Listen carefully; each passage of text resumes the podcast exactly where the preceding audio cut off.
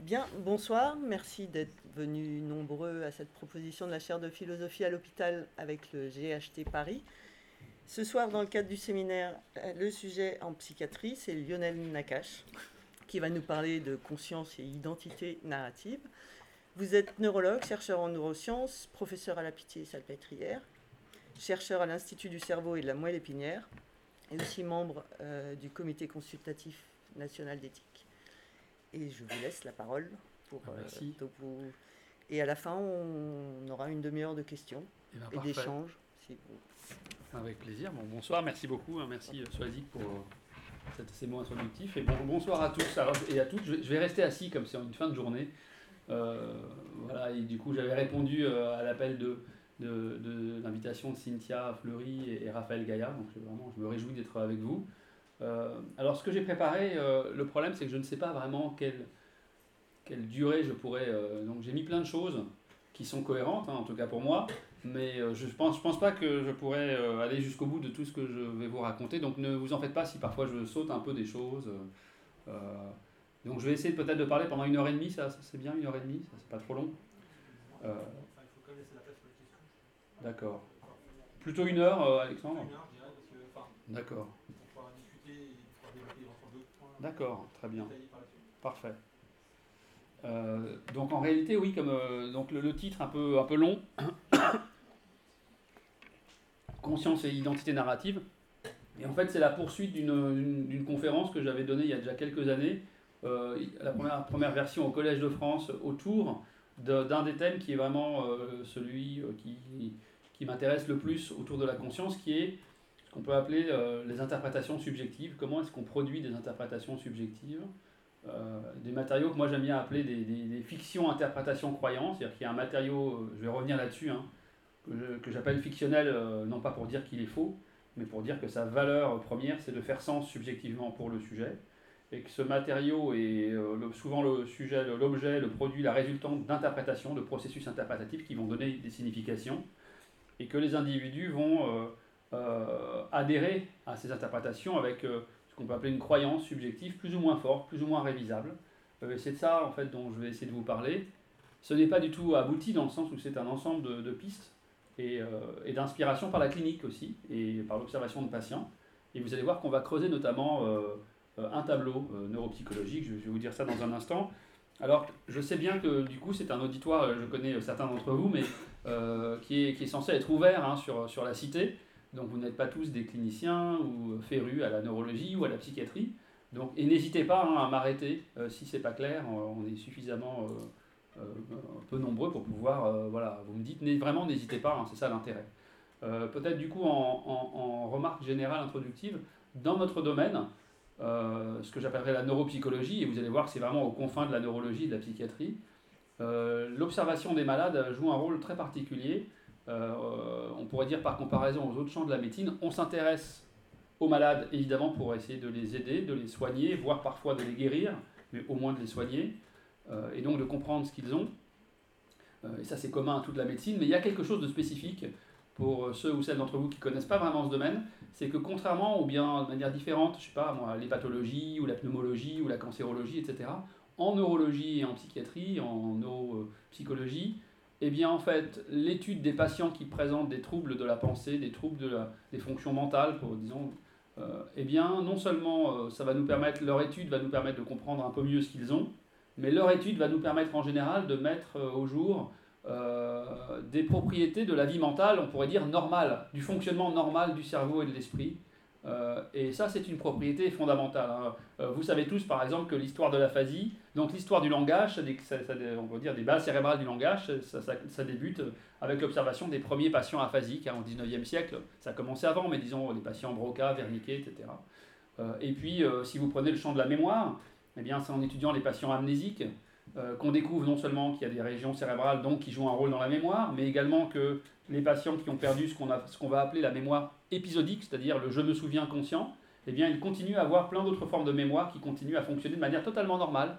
Par exemple, la mémoire euh, des automatismes, la mémoire des acquisitions euh, manuelles, des mémoires procédurales, conduire une voiture, même apprendre un itinéraire, euh, des mémoires perceptives. Donc, on va découvrir qu'en réalité, grâce aux malades, on découvre que ce qu'on a appelé de manière monolithique la mémoire, c'est en fait une constellation de systèmes plus ou moins indépendants les uns des autres.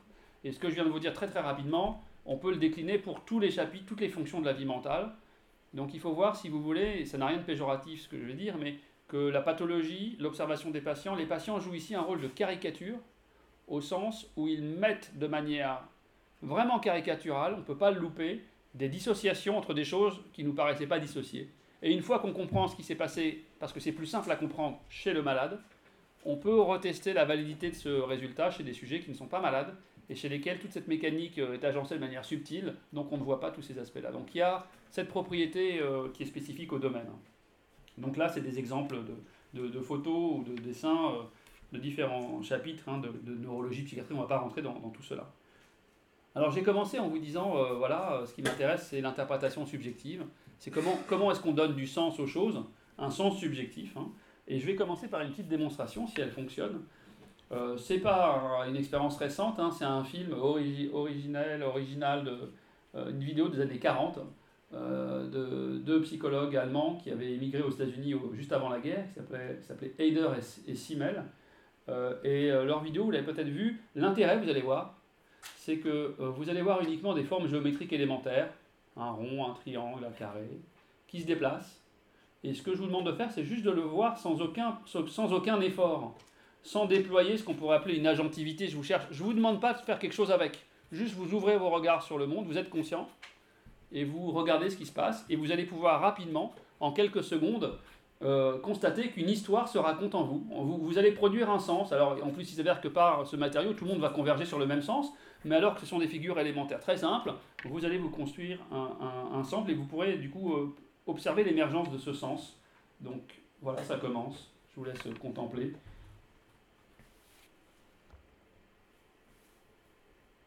Et là, si tout va bien, vous êtes déjà dans l'histoire.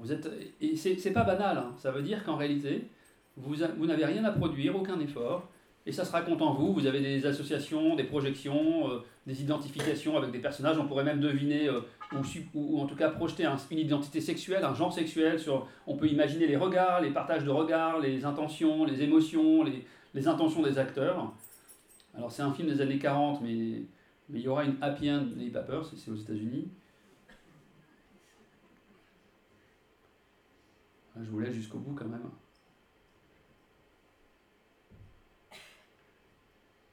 Et ces processus de construction de sens subjectif, là, qui viennent naturellement, c'est ça le phénomène. Euh, en tout cas, c'est une façon de voir le phénomène qui m'intéresse et sur lequel on va essayer de creuser des choses ensemble. Et comme tout ce qui est scientifique d'ailleurs, euh, comme une, une, pomme qui tombe d'un arbre, ça paraît euh, banal quand on ne se pose pas la question, mais dès qu'on s'interroge sur les mécanismes sous-jacents, ça ne va pas de soi. Voilà, il va tout casser dans un élan de colère. Et, et, voilà, c'est fini. Et vous le savez sans doute, et peut-être pas, hein, euh, c'est que non seulement ça va pas de soi, mais il y a des situations cliniques dans lesquelles les patients ne sont plus capables d'avoir cette émergence de sens, dans lesquelles en fait ces figures géométriques vont rester des figures géométriques, il y aura euh, peu de processus narratifs, peu de construction de sens, alors que chez vous, une fois de plus, ça se fait sans agentivité, aucun effort à faire, vous avez une histoire, et on pourrait dire que notre existence est aussi comme ça en permanence, même en dehors des films, c'est que vous ouvrez les yeux sur le monde, même quand vous voyez une bouteille, et vous produisez et vous accédez à des significations. Et c'est ça qui m'intéresse, c'est l'enchaînement, la, mécanique, la jeunesse de ces significations subjectives, qui sont le, matériau premier, hein, notre regard premier conscient sur le monde.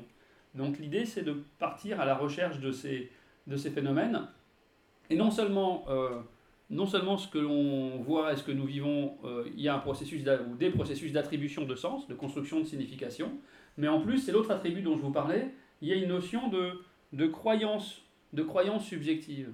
Euh, je vais prendre des exemples radicaux, mais euh, par exemple, euh, ça c'est ma, c'est ma main droite, je l'interprète comme ma main droite, mais non seulement je l'interprète comme ma main droite, mais je suis fermement convaincu qu'il s'agit de ma main droite.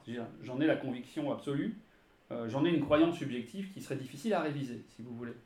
Et une fois de plus, je ne me pose pas la question de savoir si cette croyance est correcte ou pas, c'est autre chose.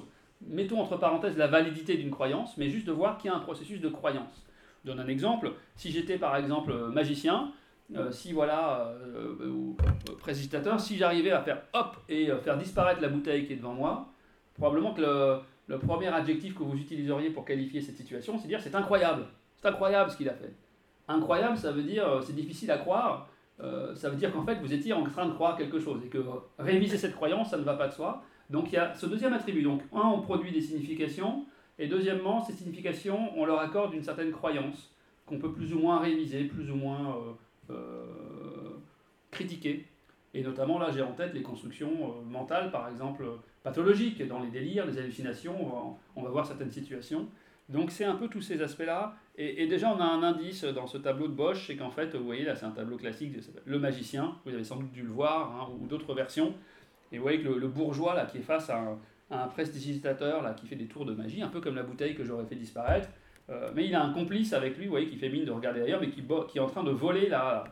Je sais pas si. Ah non, vous n'avez pas la souris, il y a que moi qui vois la souris. Mais euh, là, en fait, il vole sa bourse en même temps, vous voyez. Euh, et le point intéressant, on va y revenir après, c'est que dans ce processus-là, ce processus d'interprétation et de croyance, vous avez ici une, attention qui est engagée vers, vers, ce que vous percevez.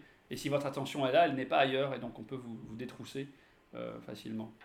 Donc juste, voilà, pour poser le sujet, ce dont il est question, c'est ça. C'est comment est-ce que ces phénomènes-là euh, euh, s'enracinent dans un, fonctionnement biologique du cerveau, d'un cerveau branché sur un corps, sur un monde, sur une culture, etc. Voilà, donc on va essayer de, creuser un peu ça. Euh, et je vais commencer par vous donner encore, toujours en introduction, deux petites histoires neurologiques. Quoi. Une histoire neurologique et une expérience chez des sujets sains, qui vont là aussi vous montrer, un peu comme le film, mais d'une manière un peu complémentaire, euh, la genèse de ces processus d'interprétation et de construction de sens. Euh, et oui, alors on peut dire ça, l'esprit a horreur du non-sens, un peu, hein, vous savez. Euh, c'est-à-dire que on est dans des situations, c'est pas un scoop, où on va très très facilement préférer, même à notre insu, produire du sens plutôt que de rester face à un néant, face à de l'inexpliqué, face à du... Gérer le néant, c'est quelque chose de très compliqué. Euh, le non-sens, le néant psychique ou le néant d'interprétation. Alors je vais vous donner un truc très... Ce qui est intéressant dans mon domaine, c'est que au lieu d'être une sorte de livre rouge, de livre vert, ou quelque, la couleur que vous, voulez, de grands slogans euh, idéologiques, on enracine ça dans des observations extrêmement empiriques, euh, en mettant les mains dans, le cerveau ou dans la mécanique du cerveau et, de la pensée. Alors je vais vous raconter une histoire neurologique, donc peut-être lever la main ceux, qui n'ont pas de culture neurologique particulière, pour savoir... et puis c'est très bien, de, voilà. D'accord. Donc euh, l'histoire qui va suivre demande une certaine concentration.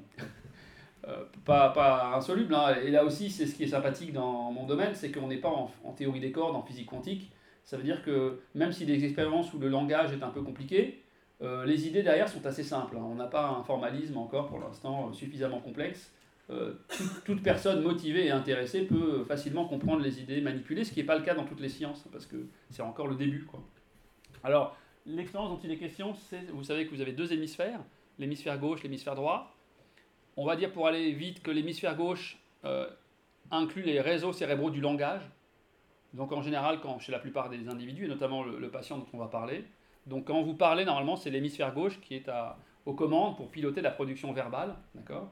Mais ce qui se passe de bien, c'est que vos deux hémisphères sont connectés entre eux par un épais câblage qu'on appelle le corps calleux, qui sont les fibres des axones, la queue des neurones, il y a des, milliards, hein, des, dizaines de milliards d'axones qui vont connecter les deux hémisphères. Donc vous avez deux hémisphères, chacun spécialisé, mais comme ils sont unifiés par ce câblage, vous avez un esprit et un cerveau. Donc on a une sorte d'unification de, notre identité aussi, d'accord?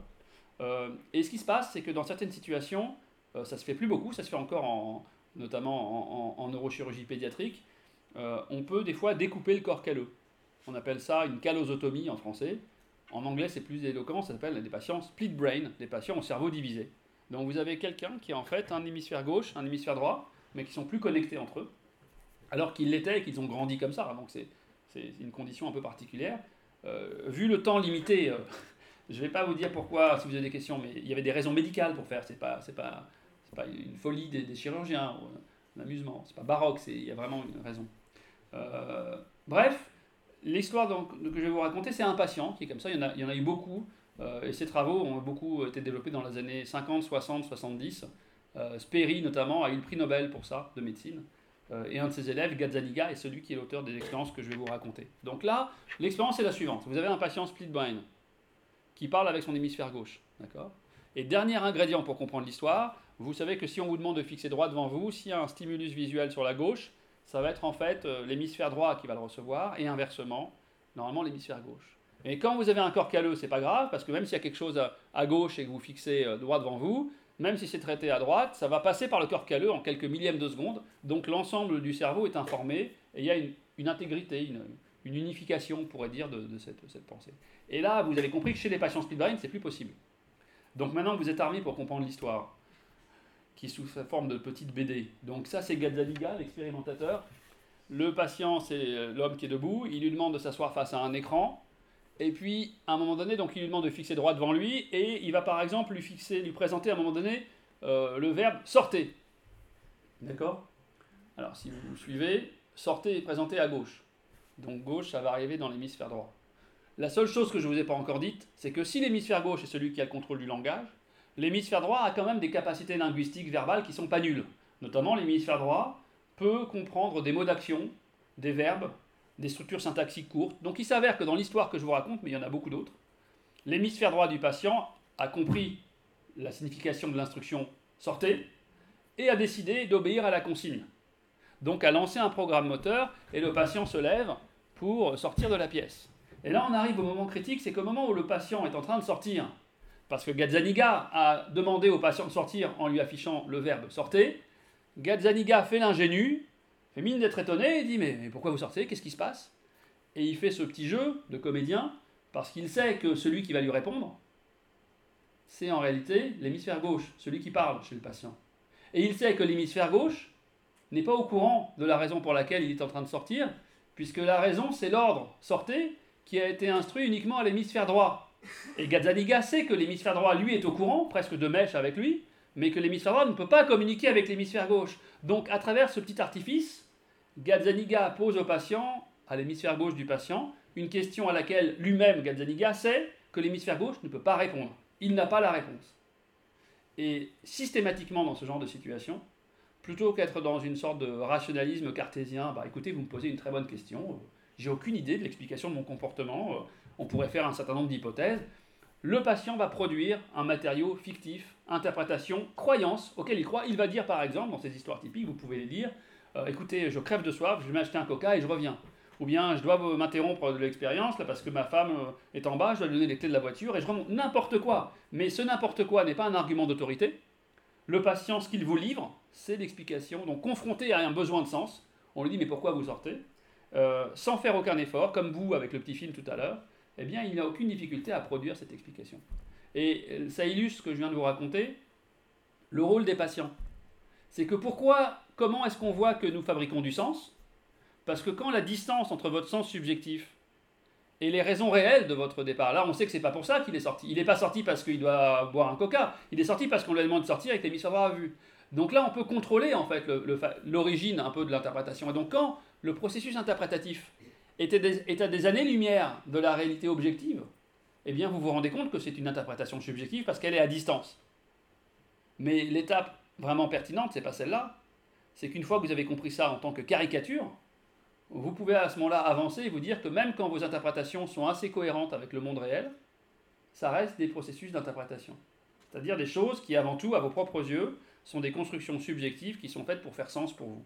Et il s'avère que c'est bien, que quand ça fait sens, ça, marche à peu près bien avec la réalité. On peut imaginer que, par des processus évolutifs, euh, nos processus interprétatifs, ils sont contraints pour être à peu près fidèles à ce qui se passe, euh, pour nous permettre de survivre et de faire quelque chose. Ça, c'est une première histoire. Alors, souvent, quand on fait de la médecine, par exemple, on se dit, ben, c'est très intéressant, mais on, appelle ça un mouton à cinq pattes. Euh, ce que vous me racontez, c'est fabuleux, mais ça n'intéresse que ce malheureux patient split brain. Et, en fait, les autres sujets n'ont pas vraiment de, lien avec ça. Alors, je fais, je passe non pas du coq à l'âne, mais vous allez voir une expérience, pour le coup, qui se passe cette fois-ci chez des sujets sains. Donc, ce ne sont pas des patients calotomisés, des sujets qui vont bien, euh, alors c'est une, expérience un poil sexiste, hein. euh, mais la dimension sexiste n'a rien à l'intérêt de l'expérience, euh, qui a été publiée dans un des plus grands journaux scientifiques, Science. Vous savez, on a deux grands journaux qui sont un peu les, articles les plus, les plus sexy, les plus forts, les, plus durs à publier dans ces revues, c'est Nature et Science. Et donc là, c'est le groupe de Johansson. et ce qui est assez élégant, c'est que par les temps qui courent, un papier dans Science où il n'y a pas de la technologie, etc., c'est rare. Et là, c'est juste une bonne idée, une expérience subtile, et il n'y a aucune technologie. Alors de quoi s'agit-il maintenant? Pour participer à l'expérience, euh, il fallait être un homme ou une femme comme sujet volontaire. et vous étiez assis face à un expérimentateur qui est ici sur la photo en A, là, c'est euh, l'homme en blanc. Et le but de l'expérience, c'est qu'on vous présentait à chaque essai deux photos de jeunes femmes.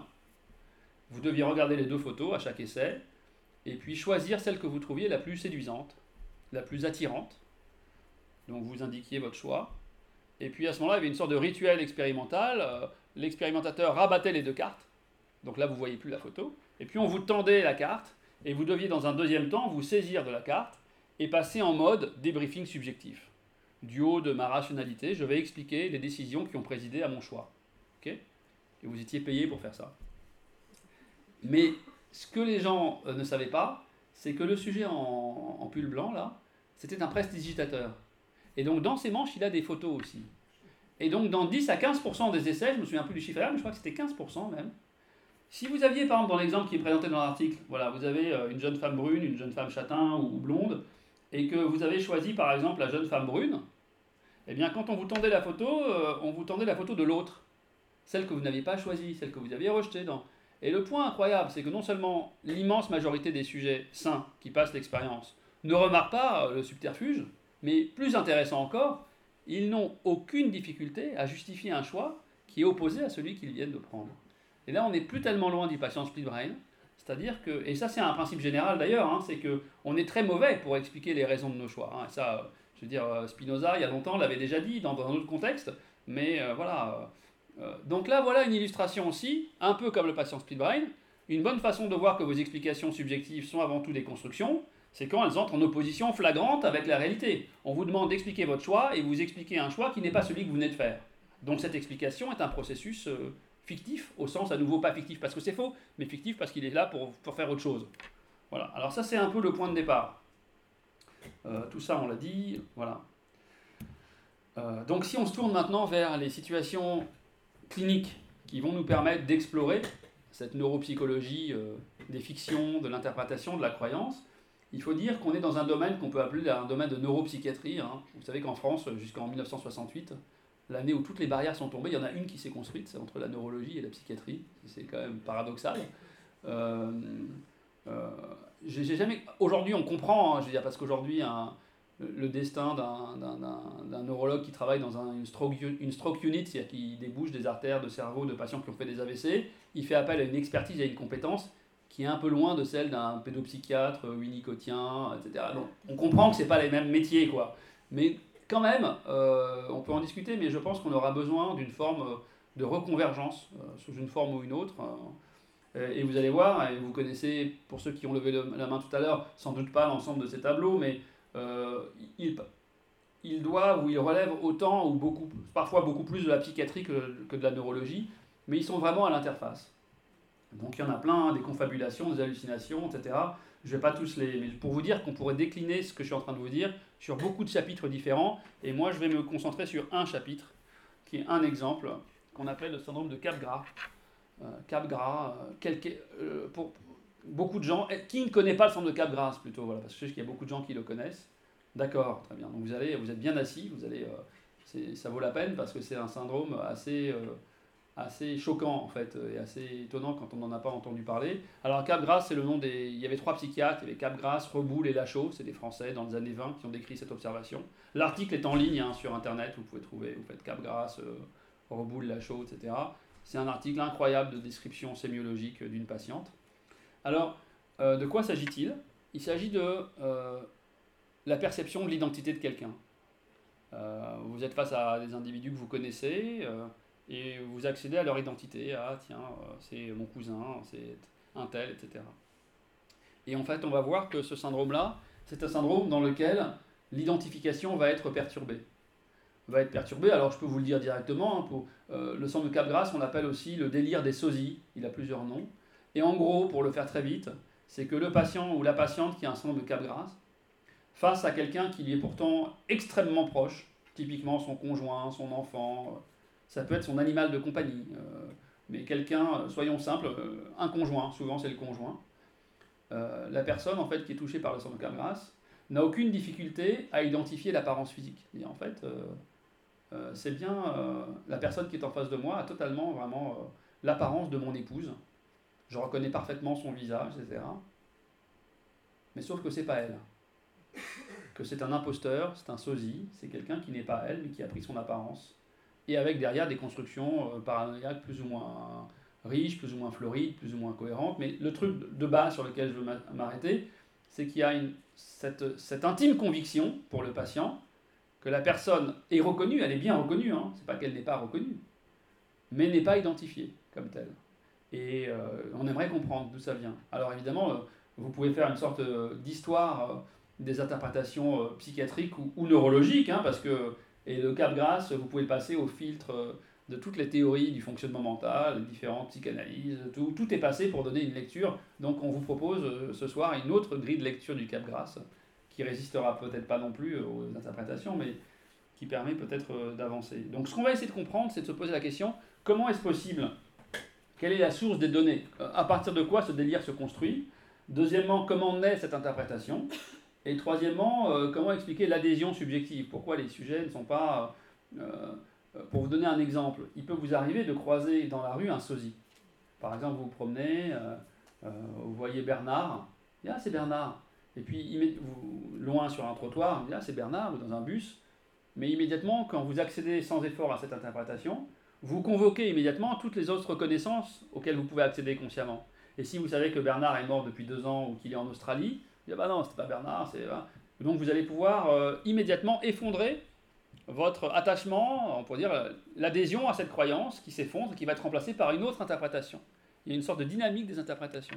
Et là, chez les patients, ils sont scotchés, ils n'arrivent pas à sortir. Une sorte d'idée fixe, euh, ils, ont beaucoup de mal à sortir de ça. Euh, ces patients sont, c'est heureusement très rare, en fait, c'est très rare dans, les formes euh, classiques. C'est un peu plus fréquent si vous vous intéressez aux patients qui ont des maladies neurodégénératives. Dans les formes sévères, euh, par exemple de maladie des corps de Lévy ou de maladie d'Alzheimer, ou de forme frontale de maladie d'Alzheimer, etc. Si vous, si vous interrogez bien les patients, vous allez très souvent voir qu'il y a des formes capgrassoïdes.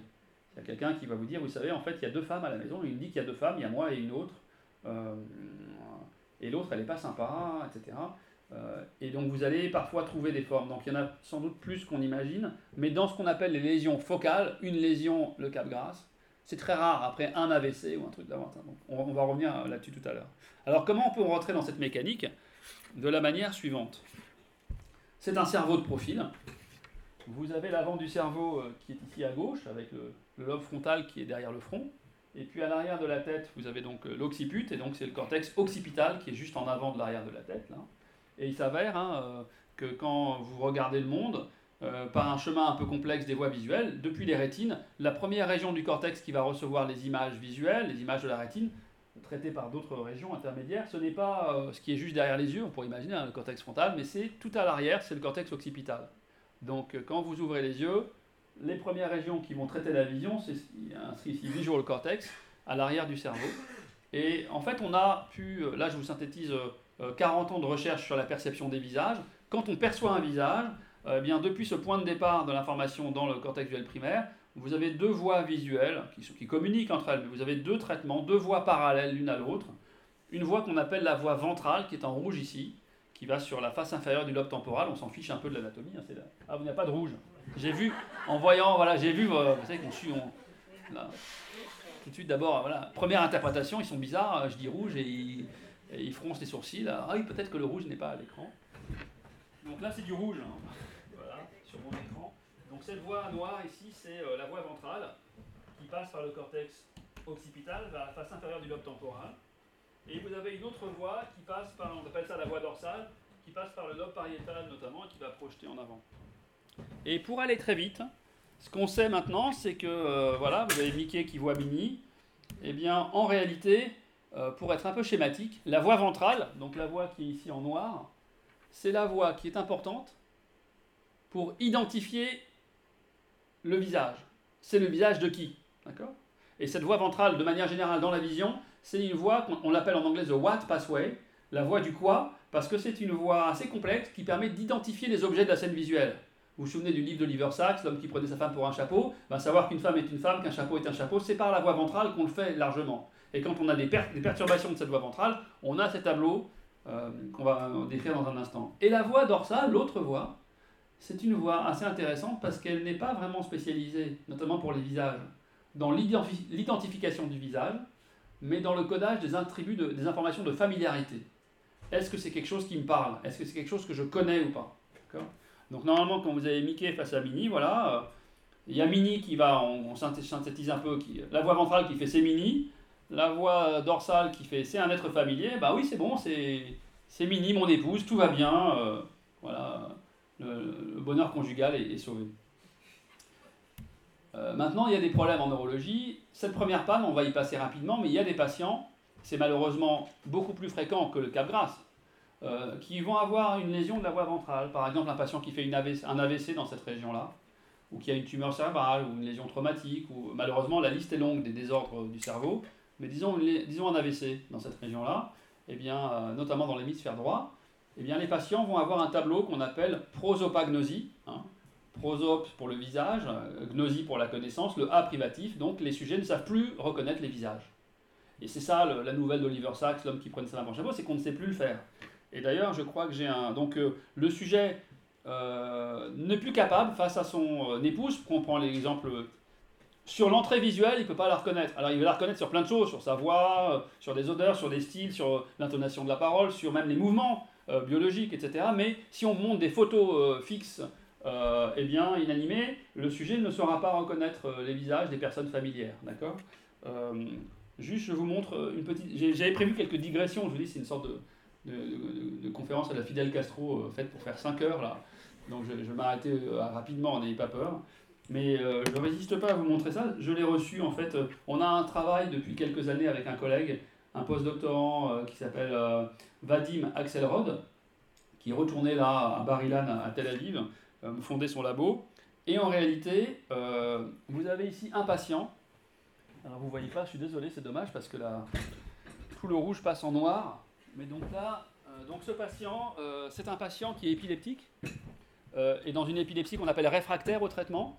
Et on peut avoir, à Sainte-Anne, c'est un des lieux où ces techniques sont nées en fait, hein, on peut avoir une implantation intracérébrale d'électrodes dans les régions candidates pour voir si on peut proposer au patient une chirurgie de l'épilepsie. Euh, donc c'est une expertise qui peut être très utile pour certains patients. Et il s'avère que les patients vont typiquement être enregistrés pendant, euh, pendant 15 euh, jours en diminuant leur traitement pour qu'ils fassent des crises. On enregistre les crises depuis l'intérieur du cerveau. On peut stimuler pour voir si on reproduit les crises qu'ils ont. Bref, et on voit si au passage, opérer telle région ne va pas provoquer un handicap, un déficit cognitif. Donc il y a toute une expertise d'épileptologie importante. Et ces patients qui ont des électrodes dans la tête, eh bien, on peut leur proposer de passer des expériences. Et ça, on le fait depuis, moi je le fais depuis 2002 à peu près. Euh, et c'est une source de connaissances sur le cerveau unique, parce que vous avez vraiment un signal intéressant. Et avec Vadim, ce qu'on a fait, c'est qu'il y a un patient qui a une électrode qui est en plein dans la région des visages, là vous ne le voyez pas, mais dans la région de l'hémisphère droit, la voie ventrale dont je viens de vous parler. Et NEC plus ultra, on peut avoir maintenant ce qu'on appelle des micro-électrodes. Et vous savez que vous avez dans un cerveau humain entre 80 et 100 milliards de neurones connectés entre eux, etc. Et là, on va pouvoir enregistrer ce qui se passe dans un neurone. Un neurone, mais branché sur les 100 milliards, branché sur le monde. Alors je vous montre ça parce que, euh, voilà, c'est... Euh, vous allez voir en fait l'enregistrement d'un neurone. Donc c'est un peu une digression par rapport au cours, mais c'est des données tellement euh, belles que je vous les présente. Vous allez voir depuis l'intérieur d'un cerveau humain, d'un sujet conscient qui va bien, ce qui se passe quand il voit un visage dans un neurone de cette voie, cette voie ventrale. Alors attendez, je vais remettre le son. Le son, c'est le bruit des neurones. Donc là, il y a des tours, ça n'excite pas trop le neurone. Zéro, c'est quand la fiche apparaît à l'écran. Vous voyez, des lieux, une pomme, pas grand-chose. Et puis, boum Vous voyez, là, il n'y a pas grand-chose. Et boum, à nouveau. Et donc, c'est un neurone qui est spécifiquement, qu'on appelle ça un face responsive, face selective. Il répond que à des visages. Il ne répond pas aux autres catégories. Euh, alors une fois de plus, ce neurone tout seul dans un bocal, il fait rien, mais connecté à toutes ces régions visuelles, il a ses propriétés de codage qui apparaissent. je crois que ça va finir avec une funeste. J'ai reçu cette dernière analyse euh, il n'y a pas longtemps, avant-hier, et je résistais pas à l'idée de vous le montrer. Voilà. Donc on peut étudier ces phénomènes de perception des visages. Euh,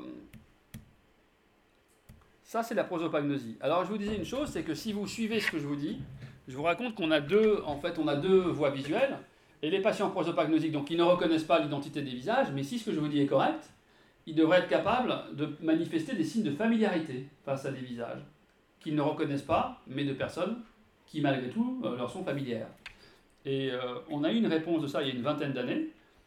Vous mettez des électrodes sur la main et en fait, euh, euh, quand vous avez, il y, a des dialogues permanents entre le cerveau et le corps, hein, à travers le système nerveux végétatif. Et en réalité, je vous raconte une expérience. Euh, quand on vous présente un sujet, la photo de quelqu'un que vous connaissez, eh bien, ça va faire des petits séismes sur votre corps. Donc vos pupilles vont se dilater un peu, votre rythme, fréquence cardiaque va se modifier, votre transpiration va augmenter un peu. Donc on peut mesurer ça. Et dans le groupe de Damasio et Beccara avait montré que si on montre à un patient prosopagnosique et Renault aussi avait fait ça en, France. Si on vous montre à un patient prosopagnoïque des photos de, personnes qui lui sont familières, eh bien vous allez avoir, comme ce que vous voyez sur cette courbe, une augmentation subite là, du signal de transpiration qui reflète que son système nerveux a réellement codé la familiarité, même si le patient n'est pas capable d'identifier euh, l'individu en question. Donc voilà comment on peut montrer hein, au laboratoire euh, que ces deux voies de la, de la vision, d'identification des visages existent, coexistent. Voilà. Alors, du coup, euh, dans la prosopagnosie, le sujet, le patient ne peut pas reconnaître, mais il y a des signes de familiarité qui sont préservés, hein, comme ce que je vous montre ici. Alors dans le cas de c'est l'inverse. C'est l'indication opposée. C'est qu'en réalité, la voie, ventrale est respectée. Donc le patient ne va avoir aucune difficulté à identifier euh, l'identité du visage présenté de la personne. Mais le problème, c'est qu'en réalité, il n'y a pas de familiarité. Ce qui va être touché, c'est euh, la voie de la familiarité. Euh, et comment est-ce qu'on peut s'en assurer? Eh bien, on peut s'en assurer, notamment les travaux de, de, de Ramachandran et de, et de Illis ont montré que des patients en cas de grâce, quand vous leur montrez des visages familiers qu'ils prennent pour des sosies, ils ont, comme je vous l'ai dit, l'identification du visage qui est respectée, mais ils n'ont plus les marqueurs somatiques de familiarité. Ils n'ont plus ce séisme corporel, mini-séisme hein, dont on ne se rend pas compte, mais qui permet aussi de, révéler la familiarité qui est l'expression de la voix dorsale qui se révèle aussi sur le corps, euh, et une information qui peut être relue par d'autres régions du cerveau. Donc on a, on a mis en place, et donc l'interprétation qui naît à la conscience du sujet, c'est euh, un sosie, un alien. Euh, il y a eu des histoires médico-légales tragiques, hein. il y a eu des meurtres par Capgras. Hein. il y a eu, c'est heureusement des tableaux rares, mais ça arrive. Il y a quelques années aux États-Unis, il y avait un, un, jeune patient qui avait décapité son, son, beau-père en étant persuadé que c'était une sorte, vous voyez, comme dans Terminator, que c'était une sorte de. qu'il allait trouver des câbles à l'intérieur, euh, qu'il n'a pas trouvé. Et euh, donc ça arrive. Donc euh, on parle de choses vraiment catastrophiques. Et d'ailleurs, dans, dans ces aspects-là de, de Cap-Grasse, on peut avoir aussi, à, l'autre extrémité du spectre, hein, mais je vous raconte ça, ça peut paraître amusant, mais c'est authentique, c'est un collègue un, neurologue en fait marseillais qui m'a raconté ça, euh, qui m'a raconté qu'en réalité son épouse, donc une femme qui vient voir ce neurologue, Michel Conseil, qui lui raconte en fait euh, qu'elle a un problème, que son mari a sans doute un problème, euh, qu'il la prend pour une autre, mais qu'il lui fait des avances. Et donc elle avait presque une sorte de, de, de, dilemme de morale si elle pouvait tromper son mari avec elle-même. Mais c'était ça l'histoire, c'est qu'en fait ça peut vraiment une sorte presque de, théâtre de boulevard, mais on parle, c'est ça. Euh, et il y a un roman, je vous donnerai à la fin, mais vous l'avez peut-être lu, il y a un roman remarquable sur le Cap Grasse, euh, qui, que je, dont un roman américain qui est fabuleux, euh, et qui montre à quel point ce qui se passe quand vous rencontrez des patients qui ont un Cap Grasse, c'est comment ça va entraîner une sorte de, désorganisation euh, existentielle chez les conjoints. Ça veut dire, euh, le patient, c'est un drame, mais pour celui qui est vécu comme un sosie, c'est euh, tout sauf simple, évidemment. Donc, je, vous en reparlerai. Alors voilà. Alors, si on essaie de comprendre, donc là, on pourrait se dire, ben, on a l'explication. L'explication, c'est, ben, il n'y a plus d'intégration entre les informations de familiarité qui sont abolies et l'identification qui est préservée. Et du coup, ça, dans les coulisses non conscientes du sujet, l'interprétation sur laquelle ça cristallise, ça s'appelle le sosie. Parce que localement, c'est une bonne explication, hein, quelque chose qui ressemble à quelque chose mais qui ne l'est pas, eh bien, ça s'appelle une, imitation, une sorte de Canada Dry du. Voilà. C'est pour les gens les plus vieux, il y avait une pub Canada Dry, c'est pour ça. Euh, maintenant, il y a des questions un peu curieuses, c'est qu'en fait, euh, les patients prosopagnosiques, je vous ai dit, c'est assez fréquent en, neurologie. Des patients en cas c'est beaucoup, beaucoup plus rare. Euh, donc si vraiment il y avait une lésion qui suffisait à produire ce tableau, on a un peu de mal à comprendre pourquoi euh, on ne voit pas plus de de grâce que ça. Euh, et, l'autre point, il y a d'autres points que je ne vous ai pas dit, c'est qu'en général, les patients qui ont un Capgras, ils ne l'ont pas pour tous les individus. Ils l'ont pour un répertoire très étroit, souvent une personne ou deux personnes, mais pas beaucoup plus. Et puis surtout, argument démonstratif, on connaît des patients qui ont une abolition de l'information de familiarité, c'est-à-dire qu'ils vont plus avoir, euh, par exemple, la, transpiration pour les visages familiers, mais qui ne vont pas avoir de cap grâce, qui ne vont pas tomber dans le délire du sosie. Par exemple, des patients qui ont des lésions là, dans ces régions, donc là c'est à nouveau la même vue que tout à l'heure de profil, le lobe frontal est là, et eh bien les régions orbitofrontales, vous vous souvenez, la voie dorsale, elle finissait dans ces régions. Eh bien, le groupe de Béchara et Damasio avait publié, euh, il y a longtemps, des patients qui ont une lésion là, qui n'ont plus qui ont l'identification des personnes, de leurs proches, qui n'ont plus les marqueurs de familiarité, mais qui ne tombent pas dans ce délire des sosies. Donc, autrement dit, il semble qu'une seule lésion ne suffise pas. Il ne suffit pas qu'il y ait la voie dorsale qui ne marche pas, il faut autre chose.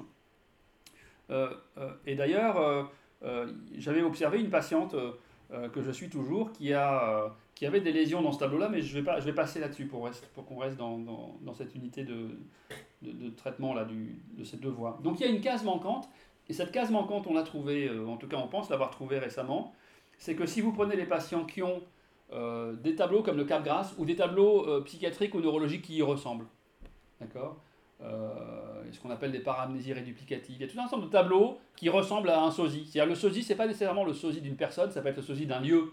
C'est par exemple, vous dites, en fait, je ne suis pas à Sainte-Anne, je suis à Montréal. Et je vois bien qu'il y a marqué hôpital Sainte-Anne, mais c'est pas grave, c'est l'hôpital Sainte-Anne de Montréal.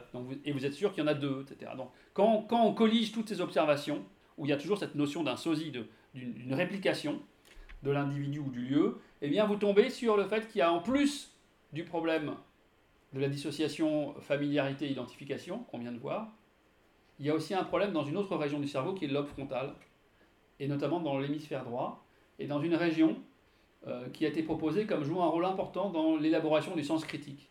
C'est-à-dire que très probablement, euh, quand nous vivons et pensons quelque chose, euh, en temps réel, un de ces réseaux de l'hémisphère droit, du lobe frontal, sa participation, telle qu'il y a des régions du langage, des régions de la vision, comme on a vu, etc., son rôle à elle dans cette sorte de concert du fonctionnement conscient, c'est d'exercer le sens critique. De pouvoir, en réalité, envoyer des signaux d'alerte quand ce que vous êtes en train de vivre n'est pas très crédible. D'accord? Euh, Je fais une toute petite digression.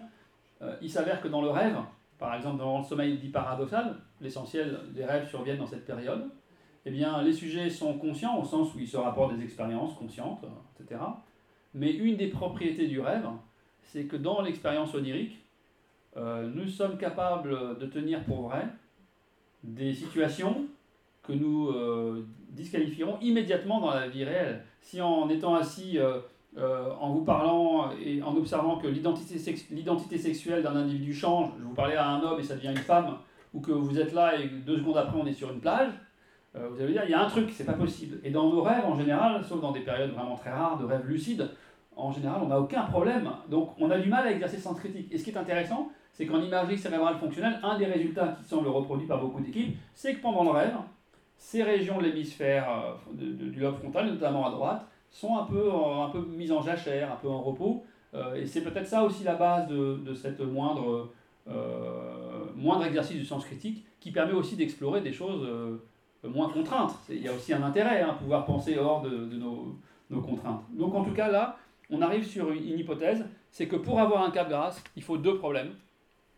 Et ce modèle, c'est un modèle euh, vraiment euh, important qui a été notamment proposé par un chercheur australien très original qui s'appelle Max Colthart. Et il appelle ça, et il propose, il étend ce que je vais vous raconter là au délire en général. Il pense que pour délirer, il faut deux pannes dans le cerveau et dans l'esprit. À chaque fois, une panne de premier niveau qui va être ici, on va dire la mécanique un peu propre au visage, l'identification marche, la familiarité marche pas. Mais que s'il n'y a que ça, vous n'allez pas tomber nécessairement dans une construction délirante parce que vous pourrez exercer votre science critique bah, non, c'est pas, c'est pas un sosie, euh, voilà, il n'y a, pas deux personnes dans l'appartement, que, ça tient pas debout, etc. Euh, et donc il faut un deuxième problème, et ce deuxième problème, ça serait le dysfonctionnement de cette région. Et ce qui est très intéressant, c'est qu'en fait, quand vous prenez cette hypothèse du, délire, hein, ça s'appelle le modèle à deux niveaux, la théorie à deux niveaux, euh, je ne vais pas la développer ce soir, et puis il y a des gens beaucoup plus compétents que moi pour en parler, mais elle me semble receler un pouvoir explicatif de beaucoup de situations cliniques. et si j'en donne une seule, par exemple, les personnes qui vieillissent un peu, qui voient un peu mal, par des cataractes et tout, ils vont avoir un tableau qu'on appelle le syndrome de Charles Bonnet. Et vous allez commencer à voir des personnages qui déambulent devant vous avec une critique plus ou moins bonne.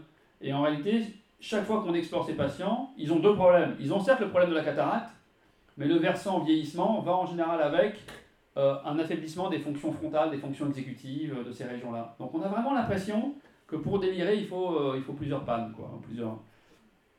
Donc il y a plein de choses que je ne vais pas dire, mais par exemple en France, il y a une distinction très précieuse entre, qui n'existe pas, je crois, à ma connaissance, dans la nosologie psychiatrique, par exemple anglo-saxonne, entre l'hallucination et l'hallucinose, et qui est fondée sur le degré d'adhérence subjective au contenu produit. Je ne vais pas développer, mais ça, ça peut être un point intéressant. Tout ça, je ne vais pas le développer. Voilà. Donc on a un peu un, scénario, hein, déjà. Je vous propose un scénario explicatif du Cap Grasse pour avoir ce problème de l'identification, donc de cette narrativité perturbée dans l'aspect le plus élémentaire. Excusez-moi, je n'ai pas dit une chose de base. C'est que, c'est que ça parle de narrativité, le titre de ce dont je vous parle. Pourquoi? Parce que je pense que la brique élémentaire de la narrativité, j'aurais peut-être dû commencer par ça, mais la brique élémentaire de toute narrativité, c'est ces interprétations premières, fugitives, qui sont déjà une construction de sens. Et puis ensuite, quand on les enchasse et qu'on joue avec, on peut produire des choses beaucoup plus complexes. Même une image de qui on est, une histoire de soi, une autobiographie, tout ce que vous voulez. Mais la narrativité, pour moi, elle s'enracine. La brique élémentaire, c'est ça. Si vous ouvrez les yeux sur le monde et vous avez du sens, qui est votre sens à vous, qui peut être partagé, qui peut être différent, qui peut être... mais en tout cas, c'est celui auquel vous vous croyez, auquel vous adhérez. Et cette, la dynamique de ces interprétations, c'est pour moi le schéma de base de la narrativité. Maintenant, ensuite, on peut déployer ça différemment. Donc, pour le grâce, on dirait premièrement, il faut la panne de niveau 1. Et là, votre système qui est intéressant, qui est capable de manière non consciente, c'est-à-dire sans que vous soyez vous-même capable subjectivement de rapporter à la première personne ce qui se passe, sans faire un effort d'agentivité comme vous devant le film tout à l'heure, eh bien, le système qui va recevoir les informations contradictoires, c'est euh, mon épouse et il n'y a aucune familiarité, dans la sphère limitée de ses connaissances, il va produire une explication qui s'appelle un sosie. Et cette explication, vous en prenez conscience en à peu près 3 dixièmes de seconde. Et soit vous la gardez, soit vous la disqualifiez. Quand vous la disqualifiez, ben vous n'êtes pas dans le délire du sosie, et vous allez pouvoir vous dire, mais non, parce que dès que vous prenez conscience de cette information, euh, on utilise souvent une approche mathématique qu'on appelle bayésienne, des probabilités conditionnelles. Qui veut dire, en gros, quelle est la probabilité de voir ça, sachant que je sais cela? Dans le niveau de connaissance très délimité des régions qui fonctionnent de manière non consciente et qui ne peuvent pas communiquer avec toutes les autres, eh bien cette hypothèse, elle est très crédible. Elle fait vraiment sens. C'est sans doute la meilleure hypothèse. Mais dès lors que vous prenez conscience de ça et que vous pouvez mettre en relation cette interprétation avec une myriade d'autres connaissances que vous avez sur la situation, sur la personne, sur l'environnement, eh bien, immédiatement, elle va s'effondrer, la probabilité conditionnelle de cet événement, et elle va être remplacée par autre chose. Et on peut le faire, et on a des collègues, Alexandre en fait partie, et d'autres, euh, qui peuvent modéliser la dynamique de, euh, des probabilités conditionnelles de nos objets mentaux. Et c'est très intéressant de voir comment la prise de conscience d'une information s'accompagne d'un chamboulement de ces probabilités euh, bayésiennes liées au fait que vous allez intégrer une autre réalité qui va effondrer ou renforcer l'interprétation. Et vous comprenez que dans cette dynamique probabiliste subjective, eh bien, ce cortex préfrontal droit dont j'ai parlé, s'il est lésé, vous n'êtes plus capable de réfuter cette première interprétation, vous allez être scotché et ne plus. Euh, voilà, c'est ce qu'il y a euh, indiqué ici. Voilà. Alors, il y a plein d'autres choses que j'aimerais vous développer, que je ne vais pas faire. Euh, on va les garder pour les questions. Voilà. Je vais faire, je terminer, je prends juste 10 minutes encore, Alexandre, ça, te va? Un quart d'heure, voilà. On a commencé à 10. tout ça, je vais passer là-dessus. et je vais vous raconter autre chose qui, d'après moi, peut vous intéresser aussi. Qui a un lien, ça, je vais présenter des choses, je vais, je vais passer. Et je vais arriver à ça, voilà. Euh, une des idées importantes, d'après moi, c'est que si on met en place... Euh, euh, non, je vous en prie.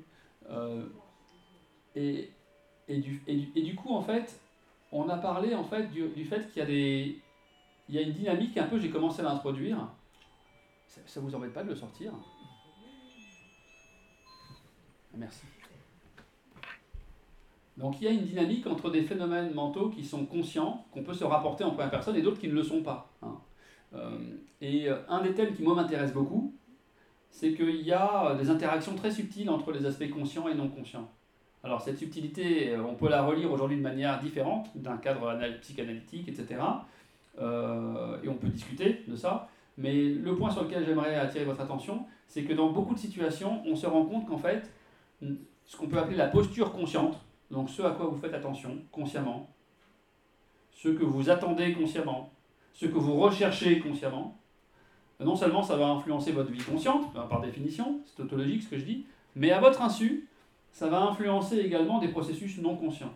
Et pendant ma thèse, par exemple, ce que j'avais montré, c'est que si vous faites attention à un moment dans le temps, eh bien, votre attention consciente temporelle, elle va avoir pour conséquence, à votre insu, de modifier énormément des processus perceptifs inconscients qui surviennent également à ce moment-là. Et ce que je dis là pour le temps, c'est vrai pour plein d'autres choses. C'est quasiment un principe général. Alors je vais l'illustrer maintenant dans un phénomène qui est lié à la thématique de ce soir. On a la brique élémentaire de l'interprétation. Et ce qui peut être intéressant, je me suis posé la question, est-ce qu'on peut trouver au laboratoire une situation qui maintenant va nous permettre de jouer avec la dynamique des interprétations subjectives? Comment est-ce qu'on va changer d'avis sur quelque chose, si vous voulez? D'accord? À nos propres yeux, etc. Et euh, j'ai mis du temps à trouver, parce que c'est facile de, de, réfléchir à ça, de penser à ça, d'écrire sur ça, mais de faire des manips en dur euh, euh, quantifiées là-dessus, c'est pas évident. Et en fait, je suis tombé il y a 7-8 ans sur un phénomène de psychologie sociale que, dont j'ignorais tout au début, qui s'appelle la, dissonance cognitive. Et vous allez voir que ça va nous servir ici. Je vais terminer avec ça, hein, je vais parler que de ça. Et la dissonance cognitive, vous savez ce que c'est? Ce que c'est? Non La dissonance cognitive, euh, c'est un concept qui est né dans les années 50, dans l'après-guerre, euh, par un psychologue américain qui s'appelait Léon Festinger. Et vous savez, c'est toute la période de l'après-guerre. Euh, après, après la Seconde Guerre mondiale, et notamment après la Shoah, il y a eu tout un ensemble de travaux sur 1000 grammes et la soumission à l'autorité, il y a eu la dissonance cognitive, et beaucoup de travaux sur le rapport de l'individu face au collectif et l'interaction sociale. C'est dans ce contexte que ces idées sont nées, si vous voulez. Et Festinger, maintenant, il est arrivé sur cette idée euh, intéressante, c'est que euh, de manière naïve, on pense que nos décisions reflètent nos valeurs subjectives. Si je vais dans un magasin et j'achète tel objet, c'est que parce que je désire cet objet. Voilà. Donc autrement dit, l'observation de mes décisions va pouvoir informer un observateur sur mon système de valeurs, sur ce que j'aime, ce que j'aime pas.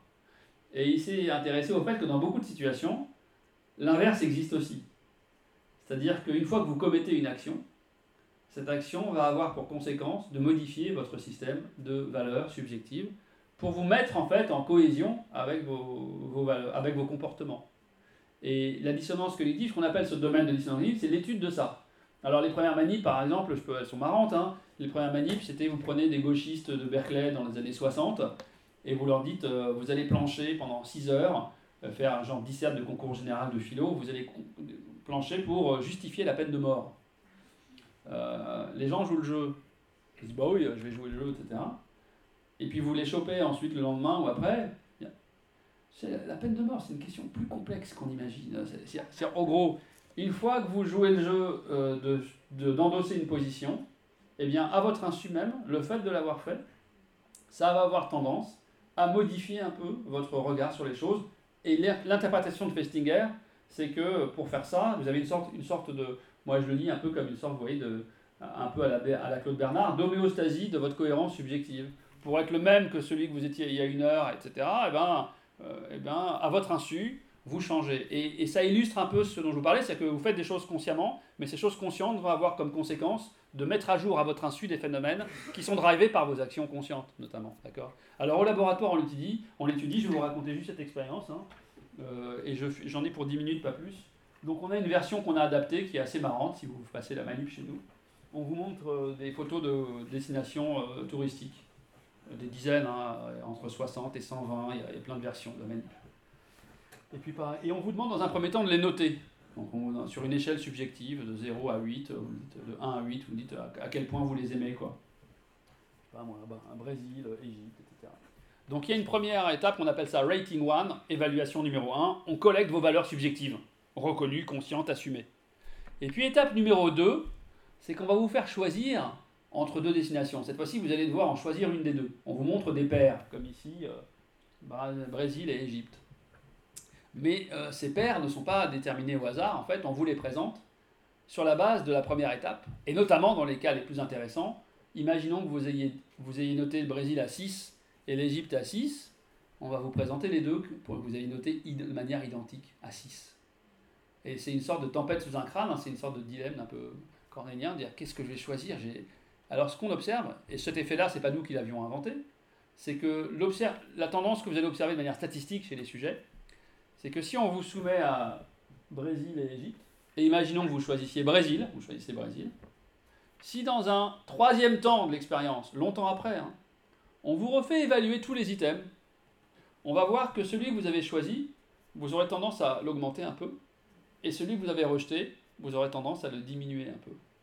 Et ça, on appelle ça la résolution de la dissonance. Si vous réfléchissez, c'est un phénomène extrêmement profond. C'est un phénomène, je veux dire, dans la vie professionnelle, quand vous travaillez avec un abruti ou, ou quelqu'un d'un mufle, ou, eh bien, très souvent, vous allez voir les gens vous dire en fait, c'est quelqu'un d'intéressant une fois qu'on a dépassé, j'ai beaucoup appris avec lui, etc. Donc, votre vie fourmille, et la mienne aussi, euh, de situations dans lesquelles vous dissonnez en permanence. Euh, donc, c'est pas juste au laboratoire. Euh, et donc, c'est intéressant de comprendre comment ces phénomènes peuvent survenir. Et, alors, je passe sur un aspect qui est présent sur les diapositives, mais que je ne vais pas détailler, qui est une subtilité statistique qui permet d'être sûr que ce qu'on mesure est ce qu'on mesure. Donc, si vous avez des questions, je vous répondrai, mais vous pouvez tenir pour pour, euh, pour content, voilà, pour, pour correct, ce que je vais vous dire maintenant, on a pu le tester. Donc en gros, le truc qui va être important, c'est qu'on donc on a fait cette manip, et dans une première euh, série d'expériences avec Moti Salti, et ensuite avec Mariam Chama, euh, ce qu'on a fait, c'est qu'on a, on a fait la même chose, mais on a rajouté quelque chose d'intéressant, c'est qu'à la fin, on a demandé aux gens s'ils se souvenaient de leur choix. Et pour faire d'une histoire longue une histoire courte, ce qu'on a observé, c'est ce que vous voyez ici en fait, c'est que euh, il faut vous intéresser seulement à, ces barres noires. Les barres euh, violettes, on s'en fiche. C'est la partie que je ne vais pas expliquer. Eh bien, et ça, c'est quand on prend tous les items.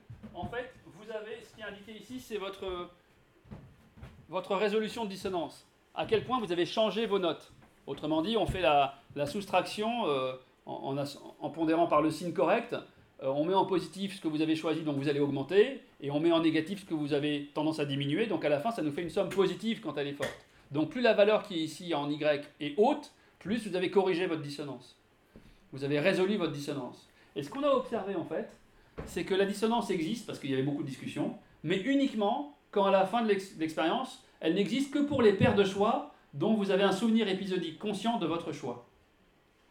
Les paires d'items pour lesquels vous n'avez aucun souvenir de ce qui s'est passé, eh bien, vous ne dissonnez pas, vous mettez les mêmes notes. D'accord?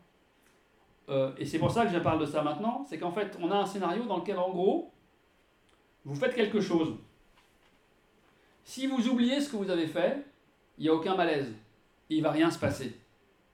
Mais si vous vous souvenez de ce que vous avez fait, de manière consciente, à votre insu, influence consciente sur des processus inconscients, vous allez déclencher ce phénomène dont vous n'êtes pas l'agent. Hein. C'est pas vous qui vous dites ah je vais monter un peu, je vais descendre un peu. Et là on arrive. Je prends cet exemple-là, mais c'est très général. Il y a une mécanique très subtile. Il y a une grande proximité entre les processus conscients et non conscients, et notamment dans ces relations. Souvent les gens fantasment. Je suis, influencé par des choses plus fortes que moi. Bon, en tout cas, l'inverse existe et l'inverse est intéressant. C'est-à-dire que consciemment, vous influencez des phénomènes dont vous n'avez aucune idée en réalité. Et dans les domaines, par exemple thérapeutiques, je pense qu'il y a énormément de choses sur ça. Euh, euh, je ne vais pas développer. Alors ce qu'on a fait ensuite, c'est qu'on a montré que c'est vrai euh, même au niveau de l'hippocampe, c'est-à-dire que quand on fait l'IRM fonctionnel de ça, on se rend compte l'intérêt de le faire en IRM, c'est pas juste d'avoir des images de cerveau, mais c'est qu'on peut du coup, on n'attend pas la fin de l'expérience pour savoir si les gens s'en souviennent ou pas, parce qu'il a pu se passer plein de choses, mais on fait l'IRM pendant que les gens sont en train de donner la deuxième note. Et on voit qu'en fait, euh, ce qu'on a observé dans le comportement, eh bien cet effet est modulé et corrélé à une modulation du signal de l'hippocampe. C'est-à-dire c'est uniquement quand vos hippocampes semble vraiment rappeler en mémoire, au moment du, de l'évaluation 2, votre choix précédent, que vous avez cette résolution. Et quand il n'y a pas cet effet, ben, vous n'avez pas de résolution. On a été plus loin. Euh, on a fait, euh, il y avait un, papier qui traînait dans la littérature, qui était soumis aux problèmes statistiques que je ne vous ai pas expliqué, mais qui disait des patients amnésiques, même s'ils ne se souviennent pas, ils résolvent leur dissonance. Et en fait, on avait des bons arguments pour penser que l'effet qui avait été publié c'était un, effet qui était uniquement lié à un problème statistique qu'on appelle un phénomène de régression à la moyenne. C'est ce qui est contrôlé par cette euh, expérimentation que je ne vais pas développer. Et bref, dans le même article, on a enrôlé des patients qui ont ce qu'on appelle un MCI amnésique, en gros, un trouble de mémoire épisodique qui est heureusement modéré, mais qui est déjà là. Et ce qu'on a vu chez ces patients, c'est qu'ils eh oublient plus que des sujets contrôle de leur âge à parier. Ils oublient plus, ils sont malades de ça. Mais en fait, ils sont comme les sujets contrôle. C'est-à-dire que quand ils ont oublié, ben, il n'y a pas de correction il n'y a pas de résolution de la dissonance. mais il continue à corriger uniquement pour les pairs dont ils se souviennent. Ce que vous voyez ici, c'est que les sujets volontaires, ils corrigent quand ils se souviennent. Remember. Ils ne corrigent pas quand c'est oublié. Et eh bien, chez les patients, c'est la même chose. Et il n'y a pas ce qu'on appelle d'interaction, donc de différence, entre euh, cette modulation chez les patients et chez les contrôles. Donc, autrement dit, même chez les patients amnésiques, c'est la même chose. Donc, la dissonance exige une mémoire consciente du choix pour déclencher ce phénomène-là. Euh, avec Joshua Agege, j'ai presque fini. On, est revenu chez des sujets sains et on, a fait une manip assez amusante. On s'est dit, est-ce qu'on peut influencer les gens? Est-ce qu'on pourrait moduler ce phénomène qui est sous, euh, modulation consciente en modulant justement le jugement des gens? Alors on a fait une manip très amusante, euh, qui n'est pas encore publiée, mais je vous la raconte. Et, ce qu'on fait, c'est qu'en fait, il commençait par faire la vraie manip normale. Et puis Joshua ou Mariam, qui passait l'expérience, donc celui qui ne passait pas l'expérience, un des deux collègues, rentrait dans la pièce en, en, interrompant l'expérience et en disant en fait à l'autre collègue il y a un problème, il faut que je vienne te parler, il y a un truc, etc. Donc il y avait une interruption. Pendant cela, on laissait le sujet devant l'ordinateur et l'ordinateur passait en mode écran de veille. Mais l'écran de veille était euh, le facteur contrôlé expérimentalement et vous pouviez avoir ce genre de choses. Soit par exemple euh, des citations fausses, hein, qui sont des fausses citations, dans lesquels on poussait les gens à avoir une cohérence subjective, à, être cohérents avec eux-mêmes. Donc par exemple, euh, la, cohérence, la rigueur intellectuelle la cohérence est la clé du succès, Einstein qui n'a jamais dit ça. Ou bien, euh, euh, ou bien des citations de Bouddha, ou bien celle que j'ai, vous ne l'avez pas à l'écran, c'est par exemple, attendez que je la relise. L'intelligence naît de la contradiction, vous voyez, une fausse citation de Socrate. Euh, et puis des trucs complètement, euh, une condition contrôle, on vous parle du, vent, un truc qui n'ont rien à voir. Et ce qu'on a vu, c'est qu'en fait, on peut pas. Et donc, et une fois ensuite, le type était là pendant 5 minutes, et puis ensuite, l'autre expérimentateur revenait, continuait la manip, et en fait, ce qu'on a observé, c'est que vous arrivez à moduler la, la résolution. C'est-à-dire que les sujets chez lesquels vous avez dit il faut être contradictoire, eh bien vous, faites, vous avez tendance à faire disparaître la résolution de dissonance qu'ils avaient au début. Et inversement, si vous valorisez la cohérence, et, à la fin, quand vous leur posez des questions, vous, c'était pas un effet d'arbitraire, un effet de soumission à une instruction. Ils ne se sont pas rendus compte qu'ils essayaient de noter de la même façon qu'au début. Mais donc là aussi, on peut, on peut voir ces influences. Et là, ça revient avec la dimension sociale aussi de la dissonance. Et euh, là où ça devient peut-être intéressant aussi un peu plus, c'est que l'hypothèse qu'on formulait, c'était que pour avoir ce phénomène, il faut se souvenir consciemment de ce qu'on a fait, mais d'après moi, ça suffit pas. Et mon hypothèse, c'était qu'en fait, il fallait autre chose. Il faut aussi, en plus, avoir des ressources capables, une fois qu'on a détecté cette incohérence, de la corriger. Et quand vous formulez des choses comme ça, les premières régions du cerveau qui sont importantes pour assurer ce qu'on appelle du contrôle exécutif, c'est ce fameux lobe frontal. Donc on a enrôlé avec euh, Caroline Tandetnik beaucoup de patients qui ont des lésions du lobe frontal. Et ce qu'on a observé, c'est que ces patients, comme vous le voyez, même quand ils se souviennent, en fait, euh, ils ne corrigent pas. Vous les avez euh, ici. C'est-à-dire qu'en réalité, ça, vous ne pouvez pas totalement comprendre ce que j'ai dit, mais la colonne violette, c'est l'effet de régression à la moyenne. Donc pour, pour que l'effet soit vrai, il faut que cette colonne, soit, cette barre soit différente de celle-ci. Et ce qu'on a vu chez les patients euh, frontaux, c'est que même quand ils se souviennent, ils ne, sont pas capables de corriger, ils n'ont pas ce phénomène de résolution.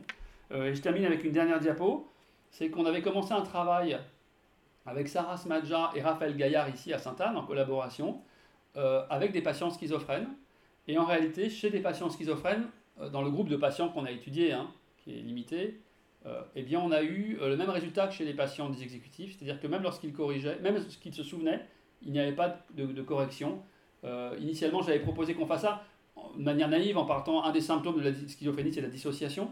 Et donc le fait, peut-être, on pourrait le traduire comme la capacité à pouvoir habiter des postures complètement contradictoires sans que ça ne pose, soulève un problème subjectif fort, ou sans avoir la capacité à unifier ou à rendre ça cohérent, on peut en discuter. En tout cas, c'était ça la raison pour laquelle on l'a fait chez ces patients.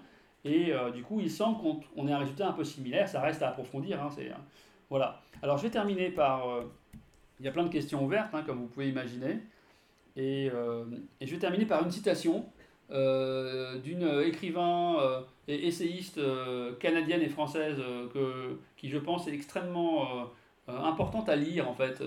que je connais par ailleurs, donc du coup il y a aussi un, un aspect de, familiarité, euh, et c'est Nancy Houston, que sans doute certains d'entre vous connaissez, euh, et qui a en fait fait partie, il y a quelques écrivains qui ont un engouement pour euh, utiliser ces connaissances-là, mais pour leur, extraire autre chose. Par exemple, il y a un essai notamment de Nancy Houston que je vous conseille de lire, euh, qui s'appelle L'espèce fabulatrice.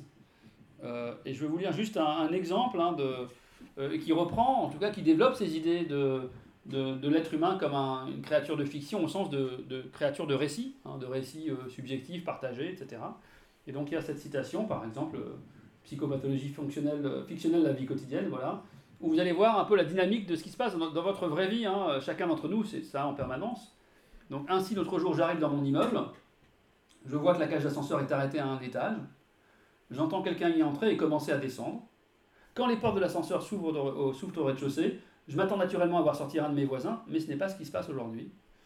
À hauteur des yeux, je ne vois rien. Dérouté, je me dis, ah, ce n'est pas un adulte, mais un petit enfant. Donc c'est l'irruption de la, première interprétation. Hein.